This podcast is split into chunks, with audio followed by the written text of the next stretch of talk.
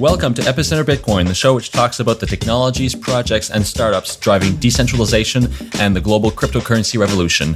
My name is Sebastien Couture. And I'm Brian Fabian Crain. On July 10th and 11th, we were in London for the Coin Summit conference. This two day event gathered approximately 250 investors, entrepreneurs, and developers to discuss some of the most important issues facing the Bitcoin and cryptocurrency ecosystem.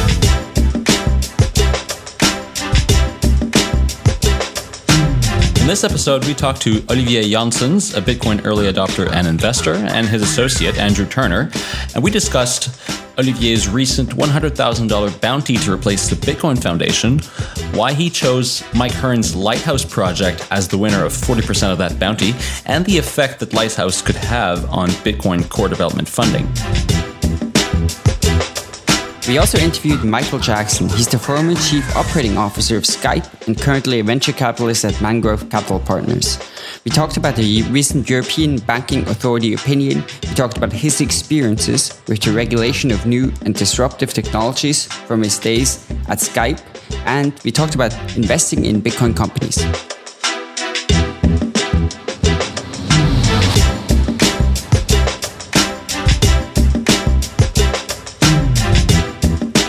Okay, so we're here with Andrew. Olivier. And you guys are um, investors, I guess. um, can you tell us uh, what uh, kind of companies you're investing in right now? Well, I don't have uh, like a set target, you know, so I'm open to anything. Obviously, Bitcoin or cryptocurrency related. Um, yeah. I'd, I'd, say that we tend to invest in, um, uh, as Olivier says, uh, uh, cryptocurrency or Bitcoin related or web technology related, where we can bring some form of value added. So we tend to look for companies in an um, early seed, pre seed phase where uh, they're looking for a ticket size around 100K US uh, dollars um, and where we can bring some form of value added in, in terms of management or uh, development skills. Uh, we have a pool of about 50 developers that we have split across Europe, uh, and what we like to do is try and invest cash and at the same time bring uh, some management skills across. Uh, um, sometimes very active, sometimes more in a sort of um, a non-exec kind of uh, way, um, or and or uh, bring on uh, development skills at the same time. Um, combination of using Olivier's rather, let's say, public uh, uh, profile to promote uh, the investments that we do. So typically we look for instead of just pure only cash investment, something where we can bring at least some form of value added. But it's optional, of course. I mean, it's not like required to, no.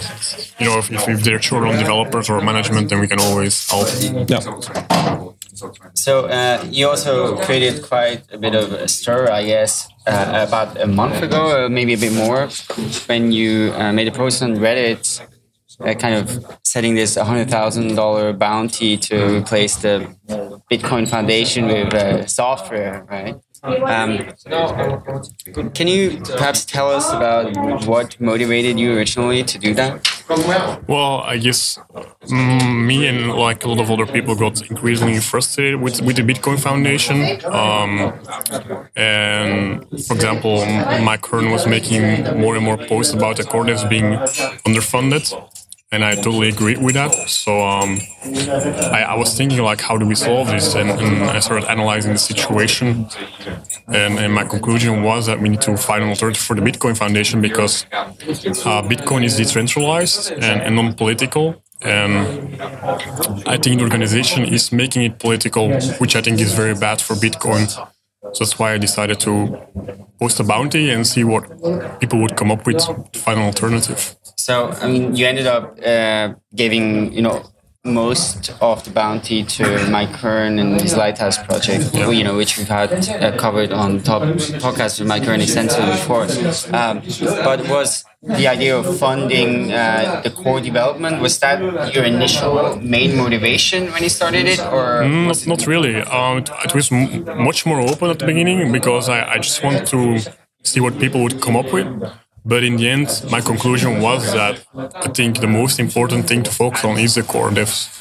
Um, so that's why I decided to also fund a platform which could, among other things, fund the core devs, uh, which also has already a bit of support from from a core dev, um, and and I think we can do a lot of other things with, with the platform, crowdfunding, lobbyists, or, or there's, well, sky's the limit basically. You know, if, if you want to crowdfund your own Bitcoin conference, uh, then just propose something. It's basically a Kickstarter, but for, for Bitcoin. And of that bounty, which you gave uh, a good chunk of it to Mike Hearn, uh, are there other people who have come forward with some interesting uh, proposals? That uh, yeah, there were many submissions, um, but most of them want to have it remain a secret, so I couldn't publish uh, any of it. Um, maybe a couple, but then I had to contact everyone individually, ask permission, so it was a, a lot of work. I think around thirty or forty submissions, and yeah, the most interesting ones were, were like yeah, Lighthouse house, and then um, also Aries from um, well, Aries from um, from the three guys who made it. Um, Can you talk a bit more about that? Yeah, sure. So Aries is basically running on, on Ethereum and it's um, it, probably one of the first implementations of the full or the range of possibilities that Ethereum can realize. So basically, what you can do with it is they, they created the first software platform to really run on Ethereum, where you can start a distributed autonomous organization, uh, a DAO, uh, which is all the fuss lately. Um, so, so they made the first good implementation, in my opinion. And that's why I chose them because I think Aries also has really nice um, possibilities, which can decentralize a lot of things, not only a Bitcoin Foundation, uh, but but uh, corporations and governments. So. So uh, I guess would the goal be in the future that there's some sort of uh, voting as well, or perhaps uh, because I, you know I guess if you wanted to replace the Bitcoin Foundation, and, and the core thing is that they have uh, they have a board of directors that does some work, and you know can be able to replace that. Maybe you can have it elected in a different way, or controlled more from a bottom-up way. Uh, do you, do you uh, and the lighthouse seems much more limited, right? It's more targeted. Uh, do you did you go more in that direction because you think it's more important, or because you feel the other thing is maybe technically not feasible yet? No, I'm sure I'm sure it's possible technically to recreate the foundation completely virtually online with, with like virtual voting, but I, I chose not to do that on purpose because I think voting and democracy will, will, entail politics again, and, and then there will be leaders elected in a new virtual foundation. I think is just like uh, overhead, which isn't necessary. I mean, if you look, if you take everything away from Bitcoin Foundation and look at the core aspects of it, um, it's running the core dev, funding the core devs. It's, it's uh, running lobbies and, and doing a couple of other things. But those things can be done perfectly without a political organization maybe the Bitcoin Foundation or something virtual that's recreated. So I chose not to recreate a political system on purpose. Um, okay. Okay. No, no, that makes sense. So you feel like, you know, even if that had been recreated in the same way, it's just that the nature of it would become politicized. Yeah, exactly. And I think now people can sort of vote with their money, and, and if they see a demand for something like um, yeah, like alt chains, um, which is highly demanded from from what I heard. You mean side chains? Side chains, yeah. yeah. So they can just, um, I mean, as the developers or the developers can can the core devs can make a, a proposal for the next three to six months that this is their their their their goal, right? this is their program, like on Kickstarter, and they can have like um, extra goals when they reach this amount of money. Yeah. So they hire more developers, developers like that. The Bitcoin Foundation isn't really doing that. So I think I really hope that once the core devs really start working on this platform, that Bitcoin development will be streamlined again. And I think that that's definitely doable. And I think there will be a lot of support from community, community to to fund it. I, I think sidechains would be perfect for this kind of thing, no? because it's essentially public good. I, I think it would be hard to make money from it, right? Mm-hmm. It's something that like a lot of Bitcoin holders probably would like really like to see implemented in Bitcoin and not like Ethereum or some other currency. Yeah, I fully agree. So I think that would be perfectly suited. Yeah, and, and maybe a lot of other things that people start asking for, the developers have into in, their mind, but they never got around to doing it. I think Bitcoin has so many um, uh, extra stuff built into it that people don't realize it because there's no money for developers to actually implement it. So, for example, like multisig only started getting traction in the last half year to year, thanks to among other people, Mike Hearn, who was sort of focusing on it. And people then see the possibilities like, oh, um, Mount Gox could have been avoided completely by doing yeah. multisig. So it's having a lot of repercussions that it's underfunded, and and we have like disasters happening because of that. You know, so I think it's very important that we get it funded properly. So what what is your ideal uh, to you? And what what is the ideal scenario moving forward um, for Bitcoin development to uh, Bitcoin core development to continue to, to progress? Well, ideally, I think that the developers propose um, their their their schedule for the next three to six months with bonus goals, and people can then you know fund it. And I think they should also listen to the community. So if community asks for something specific, uh, unless it's not in line with the constitution, which in my opinion is like the Satoshi paper, mm-hmm. they should always like keep that into account and not change the core principles of bitcoins like the 21 million limit um, and stuff like that. They shouldn't touch that right? But like anything which can be built on top of it which is not like negative i think they should consider and, and you know. but then if you look at the white paper there's already like the one cpu one vote thing no that's i mean some things are already kind of what do you mean? Fell by the wayside. Well, one CPU, one vote. Obviously, you know, I think this conference is sponsored by Ghash.io. Right. Uh, well, there's also, I think, something which can be solved. Um, but I think Gavin talked about that, right? So it's it's also community awareness, how they mine, but also maybe something which can be solved uh, in, in in in the protocol. I don't know. Um, so I, I've kind of been thinking a lot about some issues, especially with transaction fees and some other sort of fundamental issues as you have Bitcoin. Uh, and I, I'm sometimes wondering, you know, is it, is it possible actually for Bitcoin to adapt, or is it there's too much intrinsic economic interest that makes it just so hard to like coordinate to something else? So I, I'm wondering, do you, do you see that as a risk that uh, Bitcoin might be replaced with something else just because it cannot adapt if problems do arise, maybe scalability issues in the future? Well, I think I think that that it's very important that um, the developers um, like yeah I mean the, the community there will always be be altcoins right and it also puts pressure on Bitcoin to keep self competitive on the other hand, Bitcoin also has unique properties which are very valuable to it. So if it ever changes those, I think it will become or risk become worthless. For example, if it suddenly says like, okay, we're not gonna hold the 21 million limit anymore, that's like yeah. you know that's a disaster, right? Like it's the end of Bitcoin. Or if they change critical aspects which are bad to change, I would never support that personally. I think we should keep the core of Bitcoin, but we should look at other coins and, and learn from them, right? Like the, the alt chains, I think that that's something which is okay. Um, and I think Bitcoin has a lot of um, possibilities, like becoming a central ledger for I don't know, like real estate, you know, like replacing notaries or, or something yeah, like that. Yeah. That's this huge, right? So there's many possibilities, and we can stay up to date and, and remain competitive without touching the essence of Bitcoin. Uh, I think, just to answer your question, there's there's one or two things which uh, I remember was at the Amsterdam conference. What was that? Like May. Uh, yeah, two months ago. Um, and it's the first time ever I heard um, uh, Gavin Andresen talk about um, a hard fork in the Bitcoin core protocol.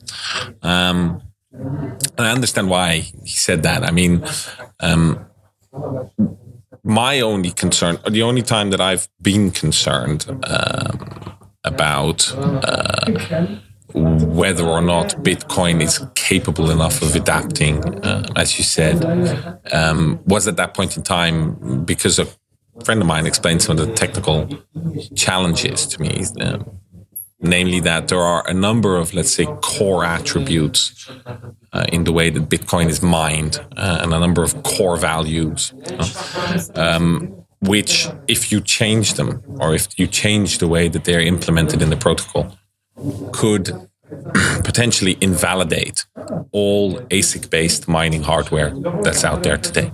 yeah. Um, that, of course, is an economic disaster um, for anybody who has vested capital in, in mining. Um, if you basically get to the point where you need to argue a change because you believe that the future of Bitcoin requires that change. But the downside of that is that all existing mining hardware will be reduced to junk. That's that's that's the kind of crux point which um, which I think will be uh, the crux point where it's impossible to do because they have Absolutely. the power, right? So Because they have the power not to it do may it. be in the interest uh, of Bitcoin in the long term, it, there's no way you can ever the miners will the miners will never do it. But on the other hand, I mean, yeah, it, it'll be interesting to see how how how the whole ecosphere develops because you know if if that kind of problem ever does sort of arise and you might get an alternative which gets a lot of traction it'll be interesting to see how the bitcoin community at that point in time reacts. But these are all things that are far away that was one of the things which which i thought was you know an extremely interesting sort of uh, technical ecosphere issue uh, which which which at some point in time might really drive a sort of stake into the ground and and, and, and influence how people might react But that, that touches a lot. On, that touches a lot on what Mike Hearn was saying, where there's uh, a lot of internal conflicts uh, in the core development team, and we're talking about um,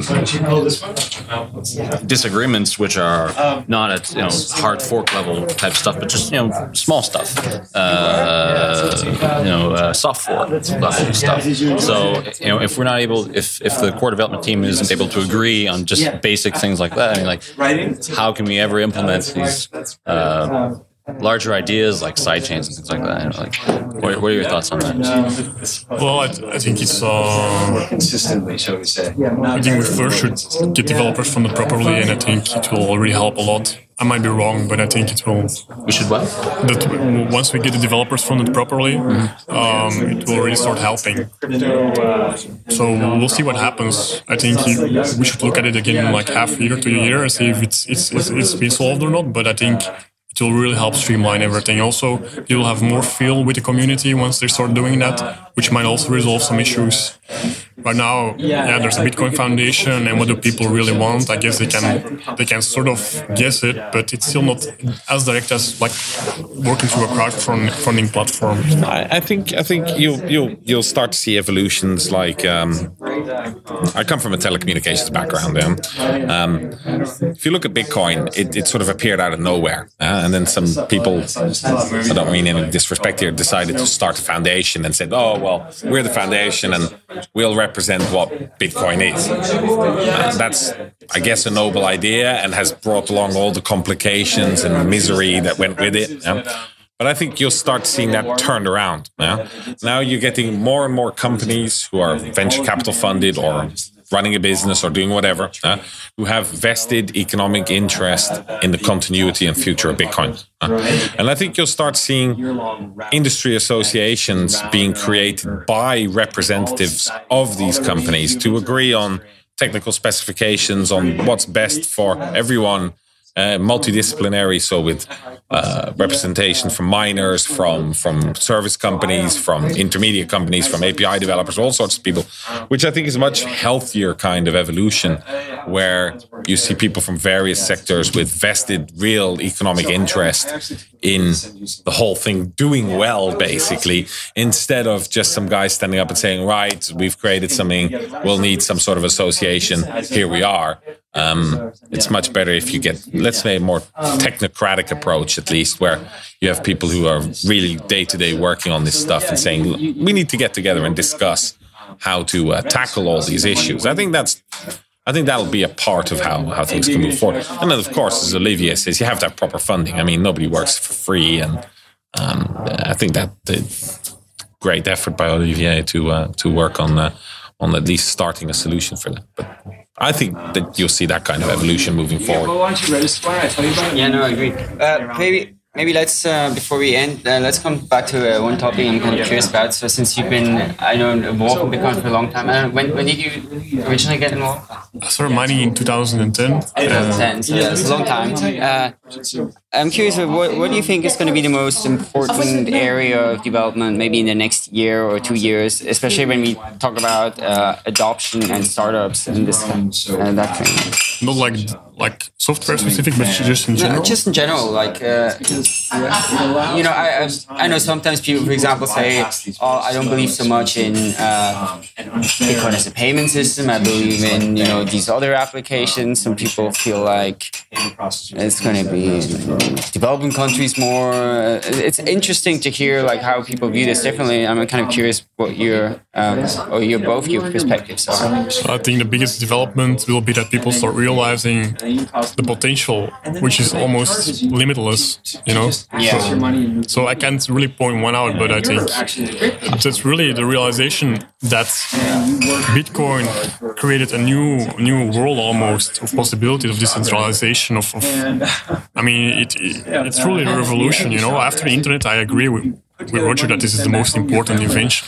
So, just realization of possibilities, in my opinion. Yeah. Yeah, I, I completely agree. I mean, it, it, it's been said by various smart people that, that, that Bitcoin is the internet of money. Let's say, uh, it's it's uh, um, and I'd say that, that as an extension, it's cryptocurrencies as a, as let's say, a concept and a protocol suite, which are are are the internet of money. And just like you saw in the internet boom, I mean, as I said, I've come from a 15 year career in telecommunications, so I've seen it go from from from nothing to world encompassing mega businesses, yeah, which which you just can't imagine don't exist anymore. But 10 years ago, companies like Vodafone, they didn't even exist, or they were tiny, yeah. Let alone other companies which do more fancy stuff. So I, I think you'll see it move in all sorts of directions, and just like you know, um, uh, in telecommunication space, you had competition for various uh, various protocols. Like one that was referenced today in the conference was like, yeah, everybody was always saying, "Oh, Ethernet's rubbish," you know, it doesn't work and it's it's useless, and uh, and who, who thought of that? And Token Ring is much better. Well, Token Ring died and went away ten years ago, yeah? and Ethernet has become the prevalent uh, layer two protocol for all telecommunications, just because it got traction and it got weight, and everybody put their shoulders behind it and said, our economic reality is vested in Ethernet. And as long as the cryptocurrency community continues to say our economic reality is vested in Bitcoin, it will thrive, survive, and continue to evolve and and and defeat the odds and people will find ways around the problems and because they want it to succeed yeah? and i see exactly the same thing happening i mean many people have made the uh, the comparison and it's completely correct i mean it's it's the weight and the power of many Can I add one more thing?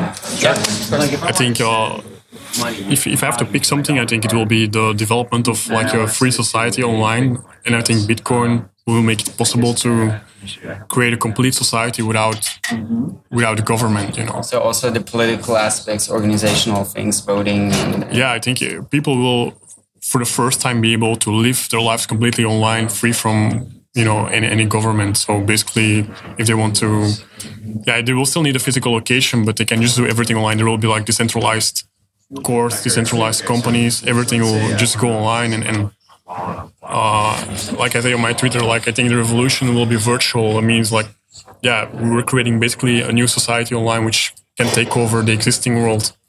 Thank So well, thanks so much. Thanks.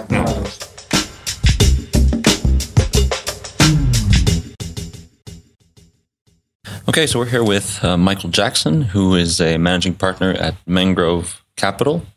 Um, and uh, before that, he was uh, CEO of Skype. So, hello. Hi. thank you for uh, thank you for taking the time to uh, speak to us. Um, so perhaps uh, can you tell us a bit about how you first heard about Bitcoin, how you got interested in Bitcoin?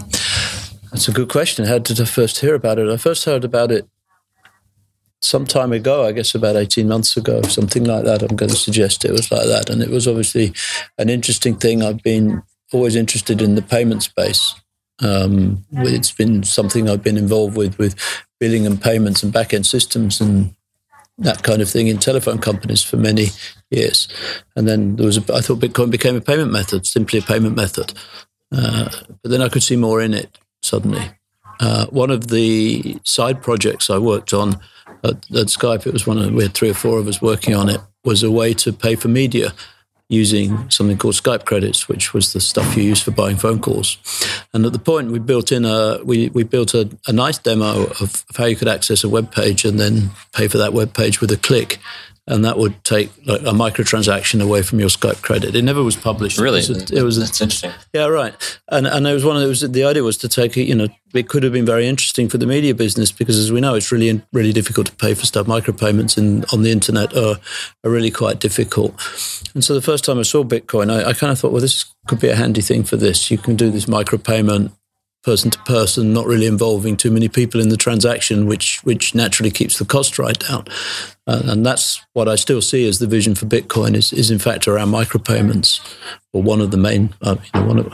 Why did that uh, Skype thing uh, never get implemented? It just just never did. You know how these things yeah. happen. It was a, a, project we did a sort of a weekend project around yeah. it. Um, you know, there's probably only 20 of us in Skype, even though we tried it. It was just a side project that yeah. we, we, got running for fun. I've got a video of it somewhere on YouTube, um, and that's the end of it. And uh, so, when you got first uh, heard about Bitcoin, you were already uh, venture capitalism, investing in tech companies. Um, just you know, as for contextual uh, purposes, what are some of the companies that you had already invested in? Uh, so, Mangrove's invested in a lot of e-commerce companies. Uh, we have the largest e-commerce company in Russia, for example, Kupi VIP. Um, e-commerce companies in Germany, invest in media companies and uh, music companies, uh, uh, core computing software companies, um, consumer brands, many different things. We also have a, a, uh, about a third of our fund invested in automotive product as well, which is quite interesting. Mm. Completely different area. Yeah, and evolving very, very fast. Evolving extremely fast. Yeah. Yes, exactly. So, um, what about the, VC, uh, the Bitcoin space? Have you? Uh, I think you have not made any investments yet. Right? We haven't yet made any. We haven't yet made any investments in the Bitcoin space. Not at all. Um, not through not looking. We haven't seen anything that we liked yet. Um, there are obviously a number of companies who are doing very well. We've seen some massive amounts of money put into some sort of landmark deals at the moment, huge amounts of money, which is bold moves from three or four of the largest venture capital companies, and we we are wow. Mm. So they're really betting hard on that. So some spaces I think have been taken. Uh, people are trying to put a stake in the ground to own certain sections of the infrastructure, certain sections of the consumer like, wallets, which, like wallets. Uh, yeah, like wallets, like um, yeah, Coinbase, for example, yeah. Circle. These guys, people earning wallet. They're trying. I think these guys are trying to be the place where people go to for, wallet, for yeah. wallets, BitPay for payments and stuff like that. That's what I think the investment's going towards. I think we'd be from our point of view, we'd be interested in services that sit on top of the, the, the network. Um, not prob- infrastructure, but probably not. Yeah, I mean, these things. Yeah, like what? I don't know. We, so I talked about um, services to do Bitcoin payments for media industry, for example, just to say something. Yeah. Or s- services that use the blockchain to certify documents. Uh, yeah. This kind of thing. Another interesting thing I see is the ability to create an entirely new market, which is the certification of original digital art.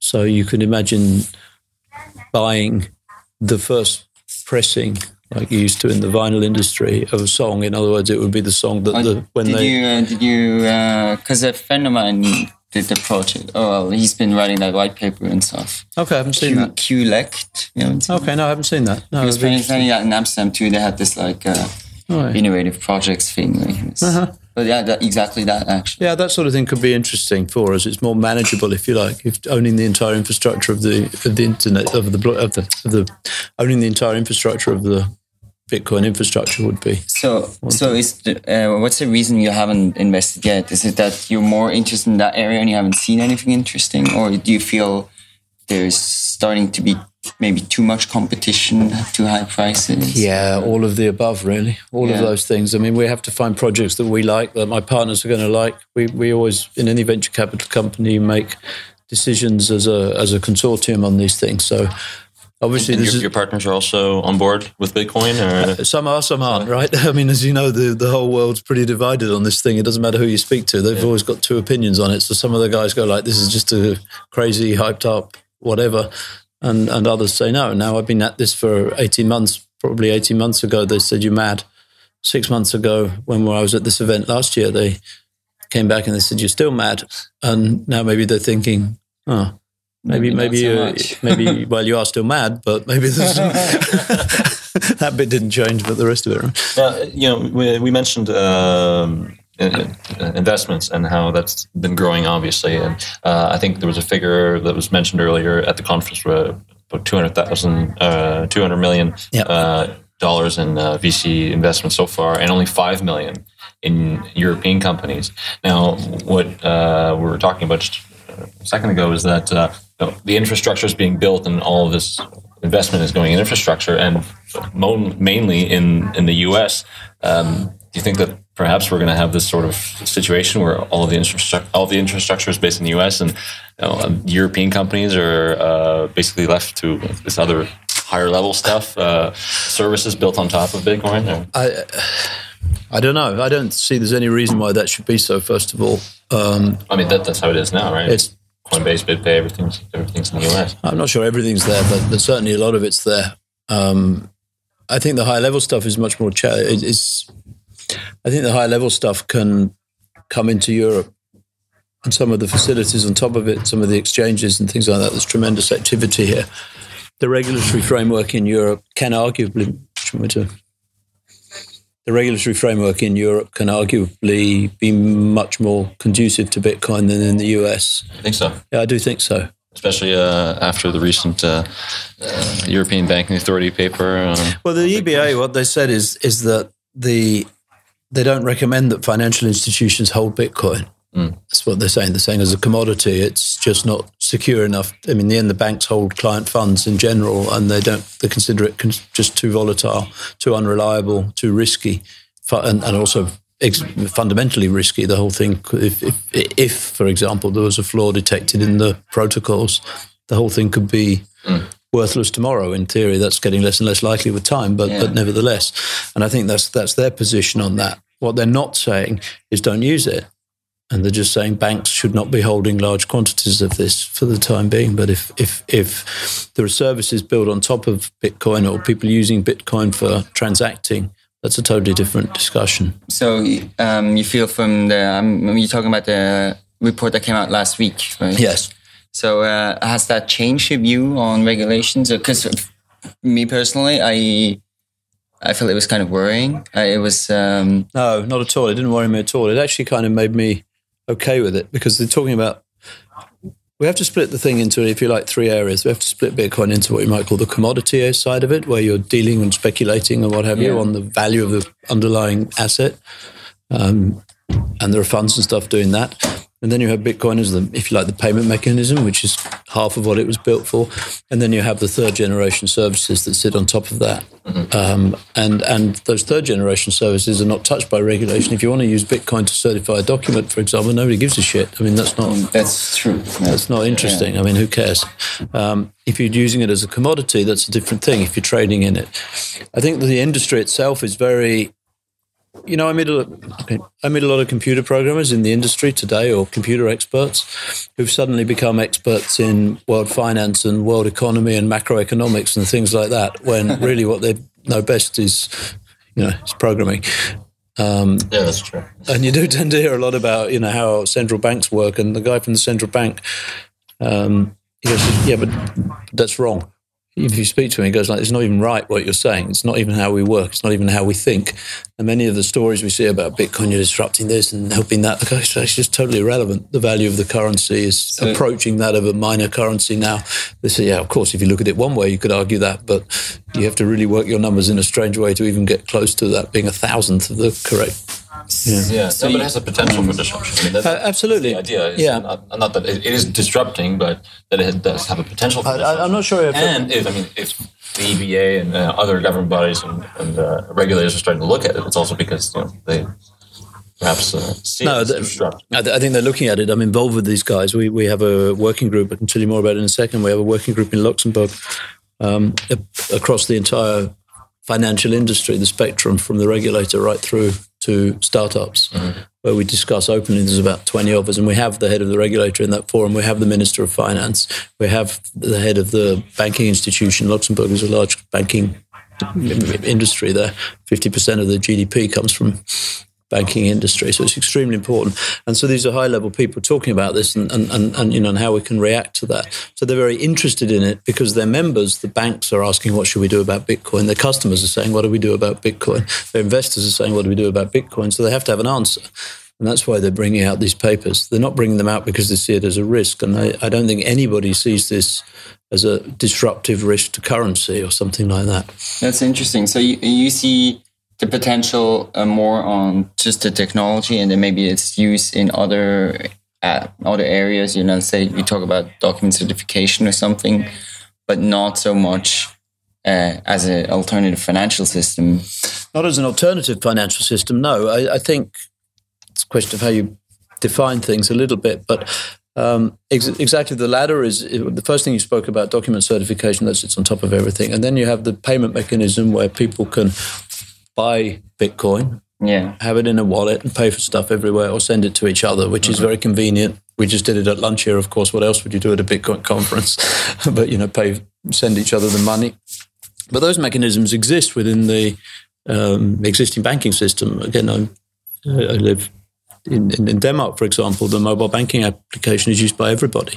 If we if we were sharing lunch in Denmark, we would have shared the bill using the using the the banking app, which was developed by the banking industry mm. for customers. And there's nothing wrong with it at all. It's a perfectly modern, well functioning system that doesn't cost anything to run. Yeah, but of course, it's a closed system. To, you know, then you want to do that with somebody who's from the UK. And you're, yeah, then you're stuck. Then you're, then you're in currency transfer mode, yeah. right? Which is a different thing. And that's what you completely avoid in Bitcoin. Of yeah. course, in this conference, we probably got people from 100 different countries or something. So currency transfer is a really important thing for us. For, for 99% of the world, they, they aren't making transactions outside their native currency kind of ever.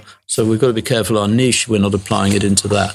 But the simple method of doing transactions like that is not present in many countries, right? In, in Scandinavia it exists. But if we go to America, and I think part of the launch of this stuff is in America, you hear guys, we all hear guys from America coming saying, um, let me start again. We had a guy at a conference the other day and he, he said he was going to fix three things. Um, he was going to fix that checks were a waste of time for everybody. Same day money transfer should be a right, and and and uh, um, person to person transfer should be free. And he came and gave a, a, this this talk at a conference in Luxembourg, and everybody went, "Well, we kind of we've had this." kind of, I mean, I don't know anybody. When was the last time have you ever used a check? You know, when did you? Do you have a checkbook? Well, I mean, it, it, again, it depends on, yeah. the country. Right? It depends on the country. so from the US, people use checks. In, yes, the actually, Spain, yeah, it's true. They don't. So, uh, you know, I think the you know the banking industry in every country has their own uh, way of functioning, and also. Yeah like these apps, for instance. Um, yeah. In Canada, I know in Canada I can send email money transfer from yeah. to someone. In France, it takes three days to do a wire yeah. transfer. Yeah. uh, I, I don't know. Interoperability also between countries is inexistent. Right. I, I, yeah. I'm. I, I personally view it differently. I think because Bitcoin is so open, and you know, because it's like, you know, it's like an API money kind of anyone can build something on top of it. I think that is, you know, if you talk about this uh, this app in Denmark, you yeah. need to have a coordination of all the banks that yes, like do. agree open up. That's just a mess, you know. Maybe sometimes it works, but often it won't, and it's slow and expensive. So I think that openness is enormously powerful. So I, I personally do see the potential as as a financial, like for money yeah. and all those. But I see it. I see us having that that running. Yes, as an alternative currency. I think no. I think it's going to be very difficult. But the uh, but exactly that. The convenience side of things is exactly what we want to be doing with this thing, and maintaining parallel wallets and things like that is going to be fine. Um, but the the regulators and these people they don't they don't feel threatened by this particularly. In fact, they feel curious about it. They want to know about it. They want to adopt it. The guys I speak to there want to understand how it works. Mm. And, and part of their challenge is, and part of the inconsistency we see in regulation now, and we'll talk about it later, is that um, with the, with the, industry isn't sending consistent messages to the regulators about what this thing is. You talk to, we all have our opinion about what it was, right? You just have my opinion, you have your opinion, yeah. everybody has their opinion. So the poor guy, at the regulator, he's some guy shows up and he says, "Well, I'm going to do this," and he goes, "Oh, okay, cool." So, what is it exactly you're going to do? Tell me exactly what you're going to do. Not like what you're dreaming of doing and changing the world and all of that, but what are you doing? What is your company doing? What are the money flows, or whatever you want to call it, the transaction flows within your system? And very few companies in this space can actually explain that. It's perverse. They're all like, la, la, la, la, la, it's fantastic. Think about the, you know, how great it's all going to be when the world is using Bitcoin. They go, yeah, yeah, don't worry about that. The regulator says, I don't want to know. Just tell me how the money goes. Tell me how the money flows. So, um, regarding regulations in the EBA thing, you know, I guess there was two things. Right, there was this short-term thing, which was like yeah. Banks ignore banks leave it alone. You know, you yeah. can give bank accounts, and then you know, Bitcoin do their own thing, kind of thing. Yeah, yeah. And then there was the sort of long-term outlook they talked about, which was to have like these uh, governing bodies that approve vir- like virtual currency schemes, etc. A lot of those things seem to be to me like Im- literally impossible within a decentralized yep. currency. Yes. So I'm I'm uh, yep. it, it, surprises me that you still view this as positively the overall direction where things are going. Uh, did you interpret it differently, or what yeah, do you? I think I interpret it differently. I think when they're saying the banks should keep away from it, that's because the bank shouldn't hold this stuff because it's not the sort of thing which is secure enough or, or reliable enough for a bank to be holding if they want to give, but what they did say in the report was it's okay to give bank accounts. Yeah, it is. Which is really good actually, because yeah, we need you, you yeah, need interfaces problem, between right? the two different yeah. Worlds. And if we go into the Skype world and the telephony world, you had a Skype which was a peer-to-peer infrastructure, completely independent of country boundaries or, or whatever. Nothing. It had its own namespace. Didn't even use DNS. It wasn't relying on the internet protocols except for the underlying transmission, of course. Um, and then around the world, there are various points where that connected into the existing phone system if you wanted to make connect, make outbound calls, right? That's and, and these these interfaces, these gateways, are something that the that the Bitcoin world has into the into the traditional world, and those gateways are for some perverse reason, specially controlled. I mean, it's a bit illogical why those gateways should be controlled more than the rest of the things should be controlled, mm. but nevertheless they yeah. are.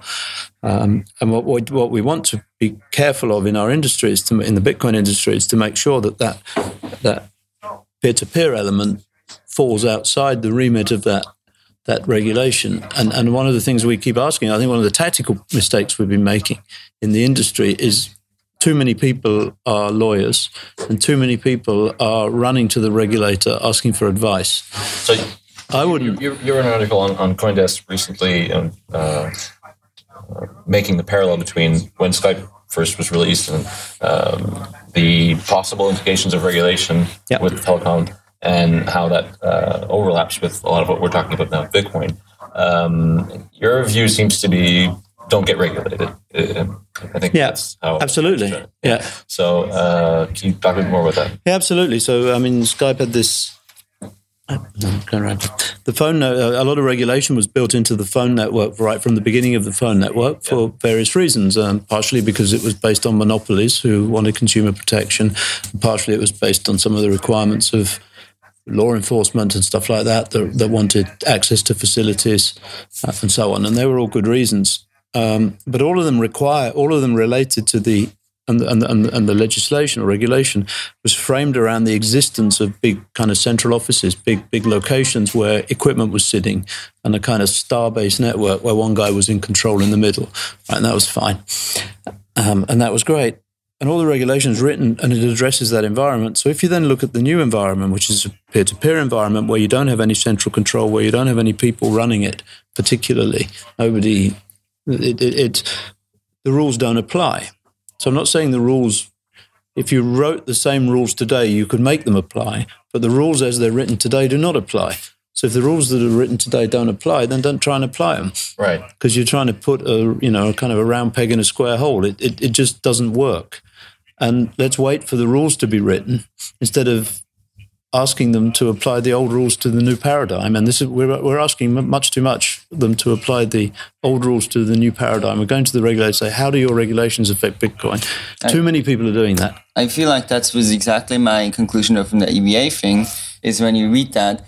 Uh, the, the last part when they talk about sort of the long-term future they, they exactly do that it's like oh we have all these existing safeguards yeah. now there's this new weird system so we're gonna need to create some new uh, institutions so that that new system, virtual currencies, yeah. Uh, kind of complies with all the things we already have in place, right? right. Which is, ends up with this bizarre thing. I mean, you need to, yes. I mean, if you're going to have a regulatory framework, you need to have somebody responsible for that regulation. And, and in a pan, uh, in an international environment, I mean, who the hell's responsible for anything? Nobody. Yeah. So this is one of the issues you have with with, with forming that regulation. And, and there's, in, in, in normal, even in criminal legislation, there's tremendous a discussion about which jurisdiction applies when anybody's, you know, as yourself, if some foreigner is arrested in mm. a weird country, the first thing they say is, well, I, I, didn't do anything wrong here. I might have done something wrong at home, but I didn't do anything wrong here, so you can't extradite me, right? There are various people from our parallel industries, mavericks of the internet, sitting in various countries today who are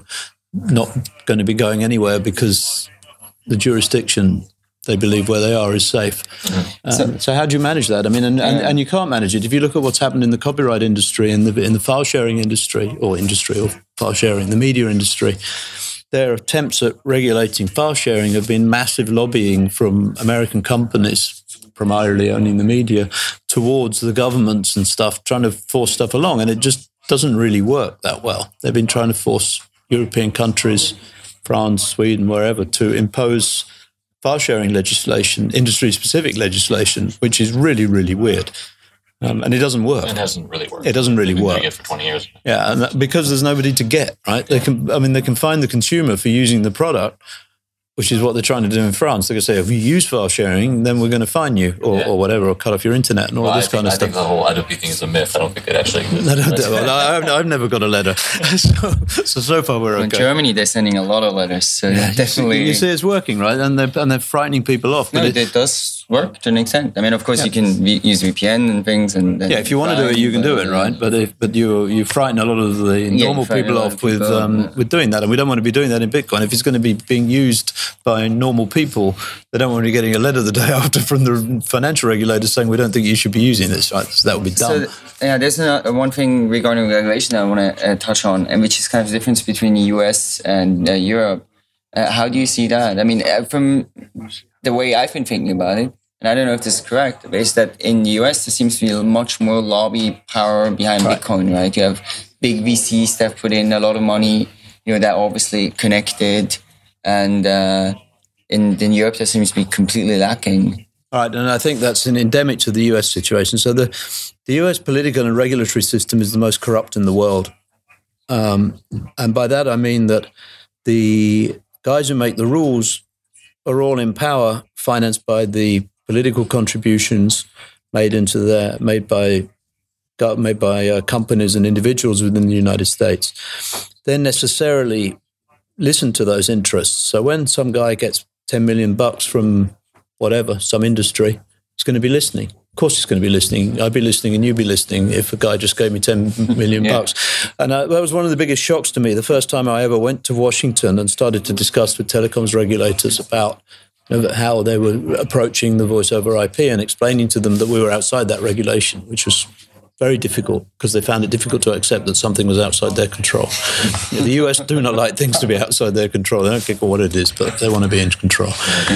Um, and the lobby of is there aren't that many politicians who decide the Senate's relatively small, Congress is relatively small, and it's heavily influenced by massive companies. So it, they're heavily influenced by massive companies includes the banking industry, includes mm. transactional service companies, and and I mean one of the first casualties, if you like, of, of, a, of a peer-to-peer payment protocol like Bitcoin is the people who live off transactions. Because you, you're just not needed. They don't. They're not necessary anymore. Before they were necessary because they had to move a bit of paper up and connect it to and send it in the mail and back down again because that's how it was hundred years ago.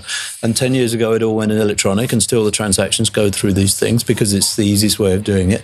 And now they don't. Now they go direct. So any, anybody involved in transaction processing today is threatened. And their businesses, you know, they're billion dollar businesses in, and, and more in the US. So they've got tremendous lobbying power. So to counter that, the Bitcoin interests need lobbying. What I see in Europe generally is the politicians and regulators and people tend to be more pragmatic and tend to be actually quite focused on futures. Some countries less than others, but in general, they're interested in listening to to new technology. Mm. Um, you know, in the UK, France maybe less. Well, no, I think it's been the case because you've had hearings in you know, quite a few European yeah. countries where you know, the local Bitcoin foundations will be uh, invited and, you know, to speak and stuff. And well, you had that in the US as well, though. But so yeah, yeah, sure. But in the US, in, in the end, they're going to they're going to weigh down on the side of the existing institutions who pay them yeah. a lot of money, and it, it's it's a fact. It's it not. Has, even... It hasn't happened so far, though, right? So do you do you think uh, that's something that will come, and in the end, that maybe Europe will end up being a more friendly place than yes. the US? Yes, yeah. I'm completely sure that if we're going to start some peer-to-peer transporter system, if it's going to come up, it'll be coming out of Europe, not out of the US. For yeah. Sure, I'm absolutely convinced. Absolutely convinced that because of that, because the, there's a pragmatism amongst European. If we go down the regulatory route, which is a question we should discuss whether we should at all, but mm. assuming we do, we're going to get a lot of freedom there. They're going to they're going to give you, you know they don't want they're not geared up. The, they want people to start businesses and to, and to build up and to do that. It's an, it's an entrepreneurial thing. Oddly enough, the US used to be like that. It kind of seems to have stopped. But they want people to start businesses here, and they're not putting things in that they don't consider themselves to be in the way of, of um, of innovation and things like that. So they're going to find frameworks where we can apply innovation subject to control. I mean, we do unfortunately with money have this hang up about sort of anti-money laundering and terrorism, and it, it's all a big deal. You, you know, and it's very emotive. All of that stuff today. It appears to be. Anyway, whether it's rubbish or not is a completely different story. There were some interesting stories yesterday about who, who um, how the terrorism financing was going into Syria, where somebody just received twenty million dollars, and sure as hell didn't go through Bitcoin, and sure as I mean, come on. so I mean, you're gonna if you, you know, why bother with all complicated things where you can just put it in somebody's underpants, right? I mean, let's be realistic. For them, it's better. Is there anything um, you'd like to end on? Uh... Yeah, I've rambled a lot here, haven't I? Um, I see a bright future for the for the system, for the currency, if we want to call it that. Um, I see great opportunities for innovation going way out into the future with this. It's something that I think we've been waiting for. I think Bitcoin is something that should have been built into the fabric of the internet the day it was created. I feel the same way. Yeah. And it was just missing. Nobody ever thought about payment. We should have had, you know, we have routing, we have I all sorts of other actually, things. I think I read that they actually they did reserve things in the protocol. Like you know, there was like placeholders. Right. Uh, and they're sort of like, oh, you know, at one point, I think the idea was actually to have some sort of payments integrator just didn't know what or how. And yeah, okay. Well, it, it never, happened. happened. It never and happened, right? And, and, and, and, now it can. It's part of the. You know, now we can move video. You know, we can move communications. We can move media. We can move files. We can do all sorts of things. Now we just need to be able to move money, and why not? It's it's, it's like, why not? It has to happen. It can't. It can't not happen. This is going to happen in one way or another. Well, thank you very much.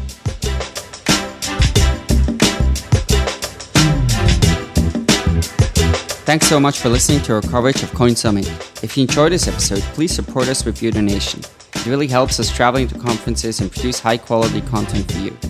You can donate at epicenterbitcoin.com slash tips, where we have our tipping addresses and also an option for donation subscriptions. Your support is much appreciated and special thanks to those generous souls who have already donated to the podcast.